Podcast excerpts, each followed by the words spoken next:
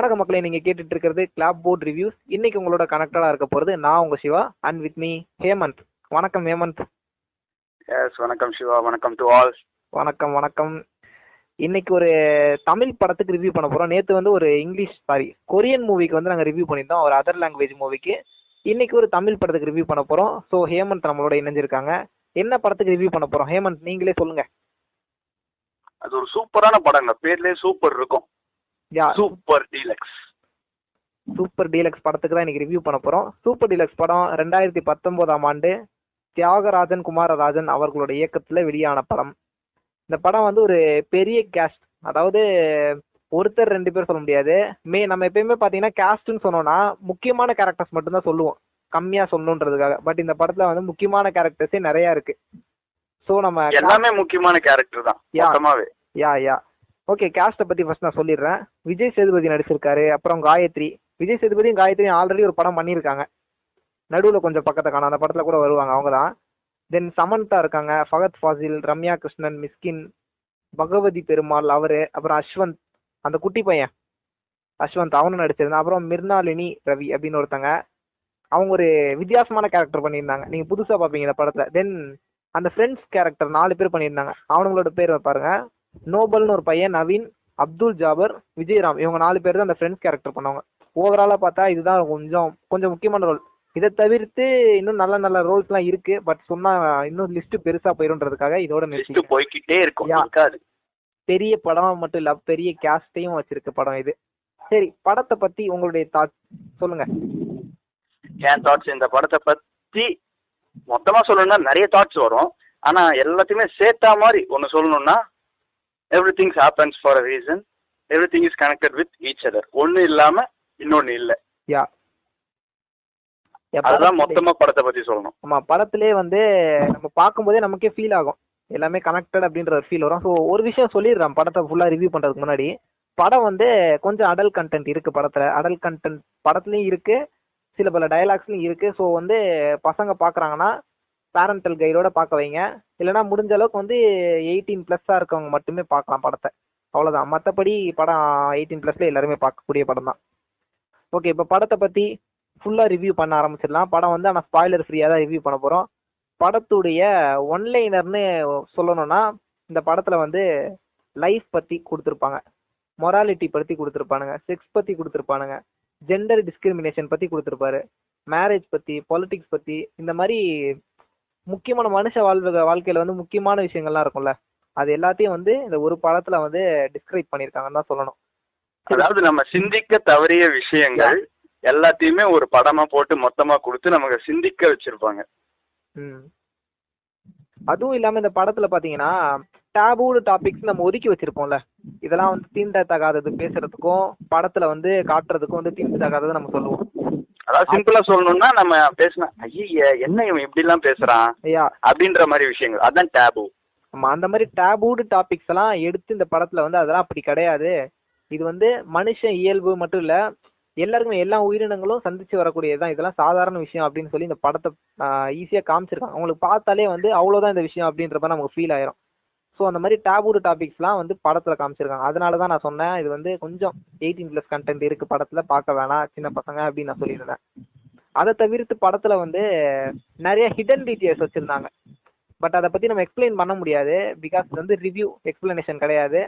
எக்ஸ்பிளனேஷனுக்கு தனியாக யூடியூப்ல வீடியோஸ் இருக்கும் அதை கூட படம் பார்த்தவங்க பார்க்கலாம். நிறைய ஹிடன் டீட்டெயில்ஸ் நிறையா சீன்ஸ்லலாம் வந்து ஒரு ஒரு இது விஷயம் சொல்லலாம். ஒரு சம்பவம் நடக்கும். அதுக்கு வந்து முன்கூட்டியே வந்து ஒரு டீட்டெயில் கொடுத்துருப்பாங்க. என்ன கொடுத்துருப்பாங்கன்னா மேஜிக் அப்படின்ற மாதிரி ஒரு இது வரும்.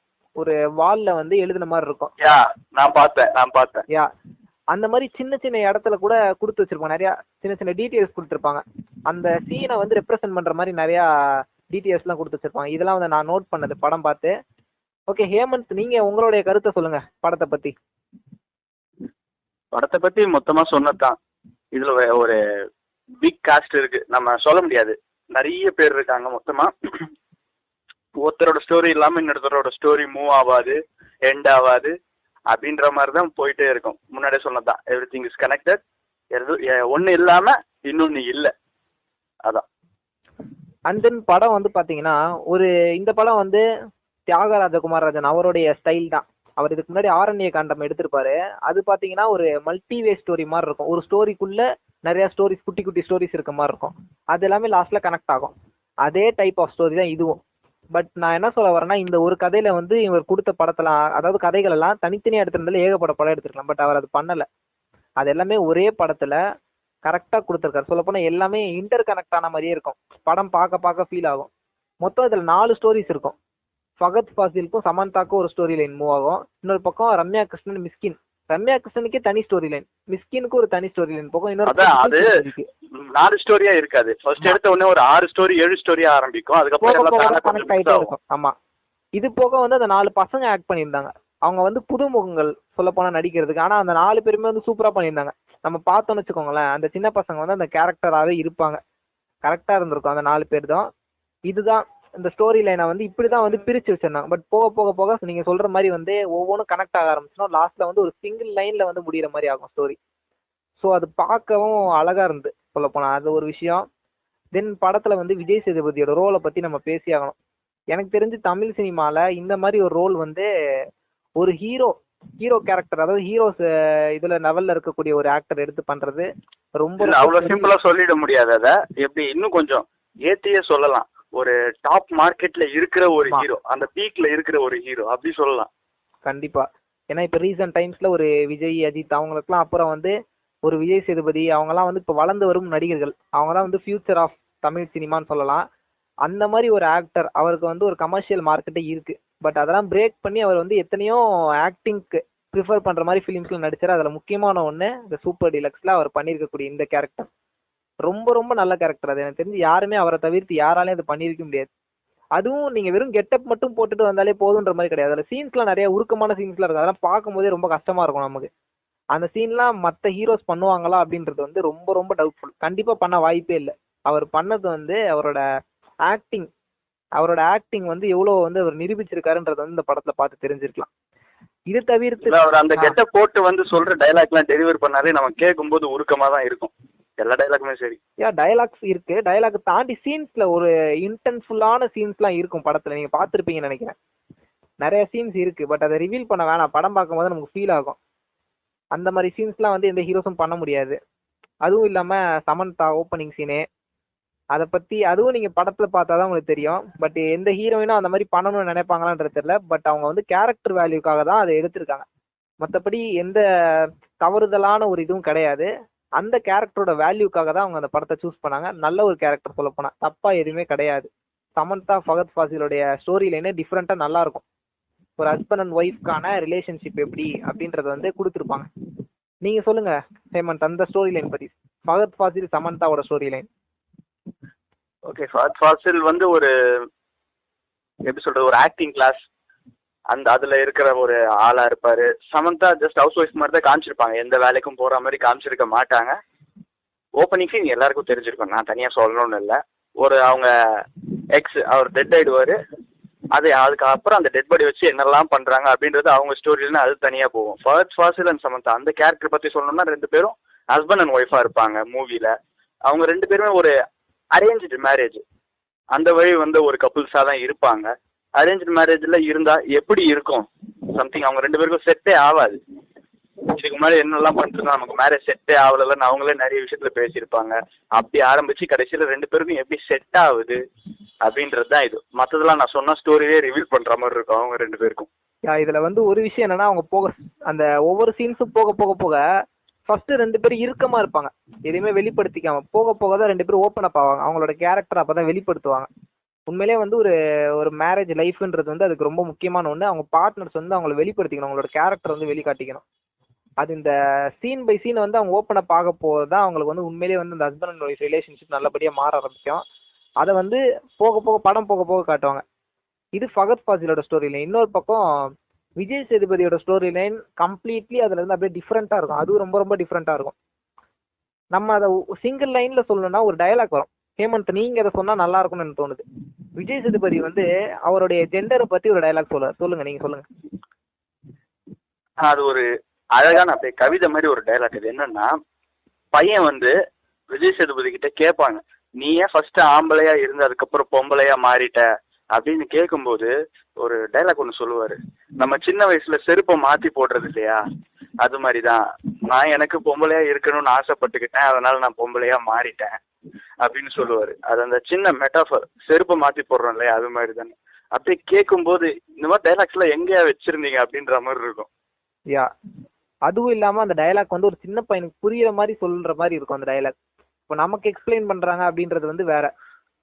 நமக்கு கொஞ்சம் டீட்டெயில்டா எக்ஸ்பிளைன் பண்ற மாதிரி இருக்கும். ஒரு சின்ன பையனுக்குனா அவனுக்கு புரியுற மாதிரி சொல்லணும்னு சொல்லிட்டு அந்த டயலாக் வந்து எவ்வளவு எளிமையா வச்சிருப்பாங்க அப்படின்றதான் அந்த சீனுடைய அழகு.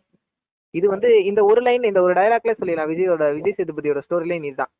இன்னொரு ஸ்டோரி லைன் இன்னொரு பக்கம் போனா ரம்யா கிருஷ்ணன் அண்ட் மிஸ்கினோடைய ஸ்டோரி லைன் மிஸ்கின் வந்து மிஸ்கினோட ஸ்டோரி லைன்றதே வந்து ஒரு இந்தியாவில் இருக்கக்கூடிய அந்த மூட நம்பிக்கை எல்லாத்தையும் ரெப்ரசென்ட் பண்ற கேரக்டரா தான் வந்து மிஸ்கினை வச்சிருப்பாங்க. கடவுள் இருக்கு இல்லைன்றது வந்து அவங்களோட ஒப்பீனியன் பட் அதை தாண்டி நிறைய மூட நம்பிக்கைகள்லாம் இருக்குல்ல அதை தான் வந்து மிஸ்கினை ரெப்ரசென்ட் பண்ற மாதிரி காமிச்சிருப்பாங்க. அதுல இருந்து அவர் எப்படி வெளியே வராரு அப்படின்றதும் அழகா இருக்கும். இன்னொரு பக்கம் ரம்யா கிருஷ்ணன்.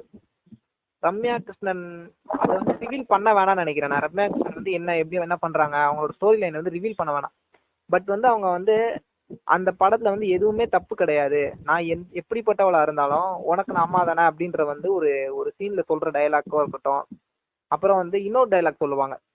மனித இனத்தை பத்தி ஒரு டயலாக் சொல்லுவாங்க. அதை பத்தி சொல்லுங்க ஹேமந்த். மனித இனம்னா மிஸ்கின் கிட்ட சொல்ற அந்த டைலாக்கா இல்ல இல்ல அந்த பையன்கிட்டே சொல்லுவாங்களே தௌசண்ட் இயர்ஸ் அந்த அதான் ஒரு பத்தாயிரம் வருஷத்துக்கு முன்னாடி நம்ம யாரும் இப்படி ட்ரெஸ் போட்டிருந்தோமான்னு நமக்கு தெரியாது. நூறு வருஷத்துக்கு அப்புறம் இப்படி எல்லாம் போடுவோமான்னு நமக்கு தெரியாது. ஆனா இது எல்லாமே இப்படிதான் இருக்கணும்னு நம்ம நினைக்க கூடாது. மொத்தமாவே இருக்கிற வரைக்கும் இப்படி இருந்துக்கணும். நம்ம எல்லாத்தையும் எப்படி பாக்குறோம் அப்படின்றத பொறுத்து தான் இருக்கு. அது நான் ரொம்ப சிம்பிளா சொல்றேன் இதை. மொத்தமா சொல்லணும்னா ஸ்டோரி ரிவீல் பண்ற மாதிரி ஆயிடும். யா இது மாதிரி இந்த மாதிரி வித்தியாசமான டயலாக்ஸா இருக்கட்டும் அதான் அவங்களோட டயலாக்ஸ் எல்லாமே அவங்களோட ஸ்டோரி லைனே ரெப்ரசென்ட் பண்ணும். இது ஒரு பக்கம் வந்து இருக்கும். இன்னொரு சைடு வந்து அந்த நாலு பசங்க. அந்த நாலு பசங்களோடயே வந்து ரம்யா கிருஷ்ணன் இன்டர் கனெக்ட் ஆயிருப்பாங்க. ஏன்னா அந்த நாலு பசங்கள ஒருத்தர் தான் ரம்யா கிருஷ்ணனோட பையனா இருப்பாரு. அதை பத்தி நான் ஃபுல் அண்ட் ஃபுல் சொல்லிட்டா ஸ்டோரி ரிவீல் ஆயிரும். ஸோ சொல்லல. அந்த நாலு பசங்களோட ஸ்டோரியில காமிச்சிருப்பாங்க. அந்த வயசு பசங்க எப்படி இருப்பாங்க அப்படின்றது வந்து யதார்த்தமா காமிச்சிருப்பாங்க. நீங்க நார்மலா ஒரு தமிழ் சினிமாவை பார்த்தா எப்ப பார்த்தாலும் படிச்சுட்டே இருப்பாங்க. எப்ப பார்த்தாலும் ஏதாவது அப்பா அம்மாக்கு ஹெல்ப் பண்ணிட்டே இருப்பாங்க. அது கிடையாது. ரியாலிட்டி என்ன? அதை வந்து அங்க ஈஸியா கொடுத்துருப்பாங்க. அது வந்து ஒரு டார்க்கான சைடு தான். பட் ரியாலிட்டி அதுதான் அப்படின்றது வந்து படத்துல கொடுத்துருப்பாங்க. அவங்களோட வே ஆஃப் ஸ்டோரியும் டிஃப்ரெண்டா இருக்கும். இதெல்லாம் தாண்டி லாஸ்ட்ல மிர்னாலினி அவங்க ஒரு கேரக்டர் நடிச்சிருப்பாங்க. அது ஃபுல் அண்ட் ஃபுல் ரிவீலே பண்ணக்கூடாது. அதுவும் படம் பார்த்தாதான் ரொம்ப ரொம்ப நல்லா அது தமிழ் சினிமா இந்தியன் சினிமாலே இது மாதிரி ஒரு கேரக்டர் எங்க இருந்துடா வந்தது அப்படின்ற மாதிரி தான் யோசிக்க வைக்கும். அந்த மாதிரி ஒரு கேரக்டர் ஆமா.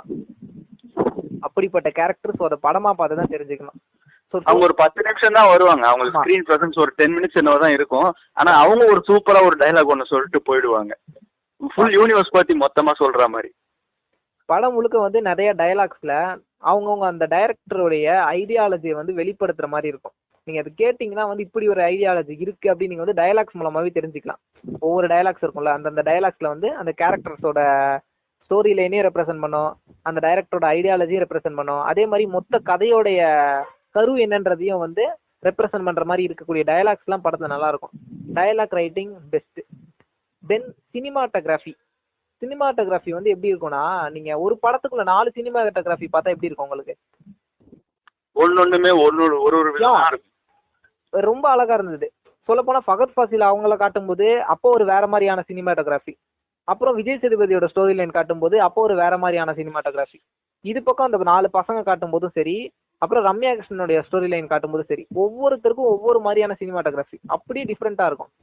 அந்த சினிமாட்டோகிராஃபில கூட அவங்கவுங்களுடைய ஸ்டோரி லைன்ஸை வந்து டிஃபர் பண்ணி காமிச்சது வந்து ரொம்ப டிஃப்ரெண்ட்டாகவும் அழகாகவும் இருந்தது. இது ஒரு விஷயம். முக்கியமான விஷயம் இது. இன்னொரு விஷயம் என்னன்னா அந்த லொக்கேஷன்ஸ் இந்த. தியாகராஜ குமாரசுவாமி சார் அவரோட மூவிஸ்ல வர அந்த locations Aaranya Kaandam few days ஆக தான் பார்த்தேன்.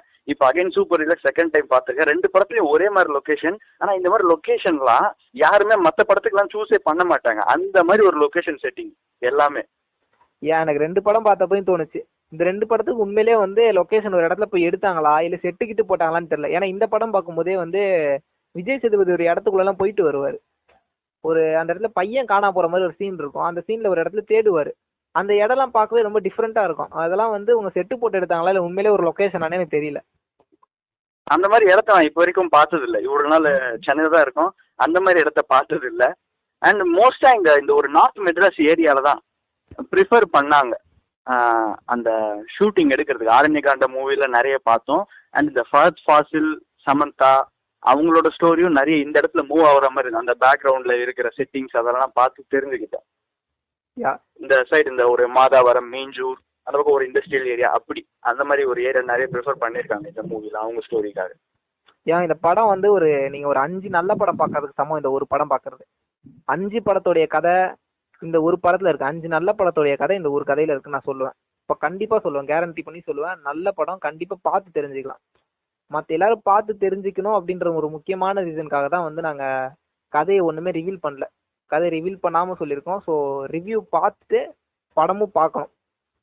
டோட்டலா ரிவ்யூ இவ்வளவுதான். ஹேமந்த் நீங்க எனி அதர் வேர்ட்ஸ் படத்தை பத்தி. ஏன் இன்னும் கொஞ்சம் இருக்கு. இன்னும் ரெண்டு மூணு டைலாக் மட்டும். ஏன்னா அதெல்லாம் சொல்லிட்டாதான் என் மனசு ஆறும். ஏன்னா அந்த மாதிரி. படம். சொல்லுங்க. இந்த மிருணாலினி அவங்க ரோல் வந்து மிருணாலினி யாரும் தெரியாதவங்கன்னா நிறைய டிக்டாக் வீடியோஸ்ல நீங்க பார்த்திருப்பீங்க மிருணாலினி அவங்க இந்த படத்துல ஒரு ரோல் பண்ணிருக்காங்க. என்ன ரோல்னு சொல்ல தேவையில்ல. அந்த யூனிவர்ஸ் பத்தி மொத்தமா சொல்ற மாதிரி ஒரு விஷயம் ஒன்று சொல்லியிருப்பாங்க அப்படின்னு சொன்னேன். அது என்னன்னா நம்ம உடம்புல இருக்க ஒவ்வொரு செல்லும் தான் தனிதான் அப்படின்னு நினைச்சிட்டு இருக்கோம் ஆனா அது எல்லாமே சேர்ந்தாதான் நம்ம அப்படின்றது அதுக்கு தெரியாது ஆனா நமக்கு தெரியும். அது மாதிரி தான் மனுஷங்களும் தான் தனிதான். நம்மளை விட்டா இந்த உலகத்துல வேற யாருமே இல்லை அப்படின்னு மனுஷங்க நினைச்சிட்டு இருக்காங்க ஆனா இதே மாதிரி இன்னும் எத்தனையோ உலகங்கள் எங்கெங்கேயோ இருக்கலாம். அப்படின்றத சொல்லிருப்பாங்க. நம்ம இந்த உலகத்து ஒரு சின்ன புள்ளி ஒரு தூசி அப்படின்றத சொல்லியிருப்பாங்க அது நம்மள நிறைய சிந்திக்க வைக்கும். நீங்க சொன்னீங்க அந்த ஐடியாலஜி ஒரு மூவியை பார்த்தா அந்த டைரக்டரோட ஐடியாலஜியே நமக்கு மொத்தமா தெரியும். குமாரராஜா சார் மாதிரி அந்த ஒரு ஐடியாலஜி நான் எந்த டைரக்டர் கிட்ட அவ்வளவா பார்த்தது இல்ல ஒரு ராம் சார் கிட்ட பார்க்கலாம். இந்த மாதிரி ஒரு வித்தியாசமான டைரக்டர்ஸ் கிட்ட தான் இதெல்லாம் நம்ம நிறைய பார்க்கலாம். இந்த டைலாக் ஒன்று அந்த கிளைமேக்ஸ்ல ஒரு குட்டி டைலாக் நான் எது ஏன் சொல்ல எவ்ரி திங் இஸ் கனெக்டட்னு சொன்னல ஒரு சீன் ஒன்று இருக்கும். யா மிஷ்கினுக்கு வந்து ஓப்பனிங்கே எப்படி வைப்பாங்கன்னா நான் சாவணும்னு போனேன். ரெண்டு லட்சம் பேர் கொண்ட சுனாமி என்ன வந்து நான் ஒரு கல்லை பிடிச்சிக்கிட்டேன். அந்த கல் என்னை காப்பாத்திருச்சு சுனாமில இருந்து நான் சாவணும்னு போனேன் ஆனா என்னை வாழ வச்சிருச்சு. அப்படின்றது தான் ஓப்பனிங்கா இருக்கும் மிஷ்கினுக்கு. அதுக்கப்புறம் பார்த்தா விஜய் சேதுபதி அதே தான் சொல்லுவாரு. நானும் சாவணும்னு போனேன் ஆனா சுனாமி என்ன வந்து சுனாமியில ஒரு கல் என்னை காப்பாத்திருச்சு அப்படின்னு. அப்ப ரம்யா இது ஒரு சீன் இதுவும் இன்டர் கனெக்டடா இருக்கும். அதுவும் ரெண்டுமே வேற வேற ஸ்டோரி ஆனா இந்த ஒரு சீன் ரெண்டுத்தையுமே இன்டர் கனெக்ட் பண்றோம். அங்க ஒரு முக்கியமான டைலாக் வரும். அதை நான் பெருசா ரிவீல் பண்ணல. அதுக்கப்புறம் கிளைமேக்ஸ்ல ரம்யா கிருஷ்ணனுக்கும் மிஷ்கினுக்கும் நடக்கிற அந்த ஒரு டைலாக் மிஷ்கின் சொல்லுவாரு. அதுவும் இன்னும் நம்மள நிறைய யோசிக்க வைக்கும். அது ரிவீல் பண்ணலாமா வேணாமான்னு யோசிக்கிறேன். ம் வேணாம். அது சொன்னா உங்களுக்கு ஸ்டோரி புரிஞ்சு போயிடும். ஸோ நீங்க அத படத்தை பார்த்து தெரிஞ்சுக்கோங்க. ஆனா அது ஒர்த்து அந்த மொத்த படத்துலயே ஒன் ஆஃப் த பெஸ்ட் டைலாக்னு நான் சொல்லுவேன் அந்த டைலாக் பட் படம் பாக்குறவங்க வந்து தயவு செஞ்சு படத்தை வந்து மெத்தனமா பாக்குற மாதிரி பார்க்க வேணாம். மற்ற படங்கள் பாக்குற மாதிரி. இந்த படத்தை வந்து கொஞ்சம் கவனிச்சு பார்க்கணும். நமக்கு புரியாம கிடையாது. படம் புரியும். இருந்தாலும் வந்து நீங்க ஒவ்வொரு டயலாக்ஸ் கேட்டீங்கன்னா நீங்க நிறைய விஷயத்த கத்துப்பீங்க தெரிஞ்சுப்பீங்க. அதனால வந்து படத்தை கொஞ்சம் கவனிச்சு பாக்குறது இந்த படத்துக்கு நீங்க பாக்குறதுக்கான ஒர்த்தபிளான ஒரு விஷயம் அதுதான். ஸோ படத்தை வந்து கவனிச்சுக்கணும் அவ்வளவுதான். ரிவ்யூ இதோட over Hemant any other words இதை பத்தி எக்ஸ்ட்ராவா ஏதாவது படங்களை பத்தி சொல்லணுமா? இந்த படத்தை பத்தி. இந்த படத்தை சொல்லணும்னா சொல்லிட்டே போலாம். But we are doing it spoiler free யா அதனால நான் அதிகமா நிறைய விஷயம் சொல்லல. கண்டிப்பா பார்த்து தெரிஞ்சுக்க வேண்டிய படம். எல்லாருமே ஆ பார்க்க இன்னொரு விஷயம் சொல்ல மறந்துட்டேன். இதுல ஒரு நாலு ஸ்டோரி டிராவல் ஆகும் நம்ம சொல்லியிருப்போம்ல. ம். இதுல ஒரு ஸ்டோரி ஐ மீன் எப்படி? எல்லாத்தையுமே ஒரே இதுவா சொல்ல மாட்டாங்க. ஒரு பாட்டு ஒரு பாட்டு ஒரு பாட்டு அப்படியே பாட்டு பாட்டா தான் மூவ் ஆகும். ஃபுல் ஸ்டோரி எல்லாரோட ஸ்டோரியுமே அதுல ஒருத்தரோட பாட்டு பார்த்துட்டு இன்னொருத்தரோட பாட்டுக்கு வந்தா நமக்கு இதுக்கு முன்னாடி என்ன பாட்டு பார்த்தோம் யார் இருந்தான்றதே மறந்துடும் மொத்தமா இதுக்குள்ள மூழ்கிடுவோம். அதுக்கப்புறம் தான் இவங்க பாட்டு வரும்போது தான் அட ஆமா ஆமா இவங்க இருந்தாங்கல்ல மறந்தே போயிட்டோமே அப்படின்ற விஷயத்த நான் இந்த படம் ஃபுல்லா நான் எக்ஸ்பீரியன்ஸ் பண்ணேன். அண்ட் படம் மொத்தமாவே ஒரு மாதிரி கூலா டிராவல் ஆகும். நிறைய சீரியஸான சுச்சுவேஷன்ஸ் இருந்தாலும். யுவன் சங்கர் ராஜா பிஜிஎம்மோட சேர்ந்து அப்படியே கூலா டிராவல் ஆகும் டிராவல் ஆகும். ஒரு வில்லன் ஒருத்தர் இருப்பாரு. அவரு கூட கூலா தான் இருப்பாரு. சீரியஸான சுச்சுவேஷன் சொல்லணும்னா எல்லா கேரக்டர்ஸ்க்குமே அந்த படத்து மொத்த படத்துலயே ஒரே ஒரு இடத்துல தான் எல்லா கேரக்டர்ஸ்க்கும் வரும். சீரியஸான சுச்சுவேஷன்ன்றது ஒரு ஒரு டைம் தான் வரும். மற்ற எல்லா நேரத்திலுமே எல்லாருமே அது கூலா காமெடியா ஒரு டார்க் ஹியூமரஸா இருக்கும் எல்லாமே. யா ஒருத்தரை பத்தி மென்ஷன் பண்ண மறந்துட்டேன். பகவதி பெருமாள் அவர் வந்து பக்ஸ்னு சொன்னா எல்லாருக்கும் தெரியும் நினைக்கிறேன். அந்த பக்ஸ்னு கேரக்டர் நடிச்சவர் அவரு. நடுவுல கொஞ்சம் பக்கத்துல காணும் படத்துல. பட் அவர் நடிச்ச ரோல்ல இருந்து எனக்கு தெரிஞ்சு ரொம்ப ரொம்ப டிஃப்ரெண்டான ரோல் இந்த படத்துல பண்ணிருக்காரு பாத்தீங்கன்னா அவங்க நீங்களே அந்த கேரக்டரை வெறுத்துருவீங்க. கண்டிப்பா. ஆமா எஸ்ஐயா வருவாரு. யா படம் பார்த்து அந்த கேரக்டரை பத்தி தெரிஞ்சுக்கோங்க. அதை பத்தி ரிவீல் பண்ணல. ஓகே அதுவும் இன்டர் கனெக்டட் கேரக்டர் தான். ரெண்டு. மூணு ஸ்டோரி விஜய் சேதுபதி ஸ்டோரிலயும் வருவாரு. ஃபர்ஸ்ட் ஃபாசில் ஸ்டோரிலயும் வருவாரு. கடைசியில அந்த பசங்களுக்கு அந்த ஸ்டோரிலயும் வருவாரு. ரொம்ப கனெக்டடா இருப்பாரு எல்லா கதையிலுமே ஓகே ஓகே ரிவ்யூ அவ்வளவுதான். இந்த படத்தை பத்தி பேசினா இன்னும் நிறைய பேசலாம். பட் படம் பார்த்து தெரிஞ்சுக்கணும் அப்படின்றதுக்காக ஸ்பாயிலர் ஃப்ரீயா ரிவ்யூ பண்ணியாச்சு. இதே மாதிரி இன்னும் நிறைய த்ரில்லரான மூவிஸ் கமர்ஷியல் மூவிஸ் மட்டும் இல்லாம டிஃப்ரெண்டான மூவிஸ் நிறைய மூவிஸ்க்கு ரிவ்யூ வந்துட்டே இருக்கும். மறக்காம பார்த்துட்டே இருங்க. அது வரைக்கும் உங்ககிட்ட வந்து டாடா பை பாய் சொல்லிக்கிறது. ஹேமந்த் அண்ட் சிவா. டாடா பாய் டாடா ஹேமந்த். நன்றி வணக்கம். நன்றி வணக்கம்.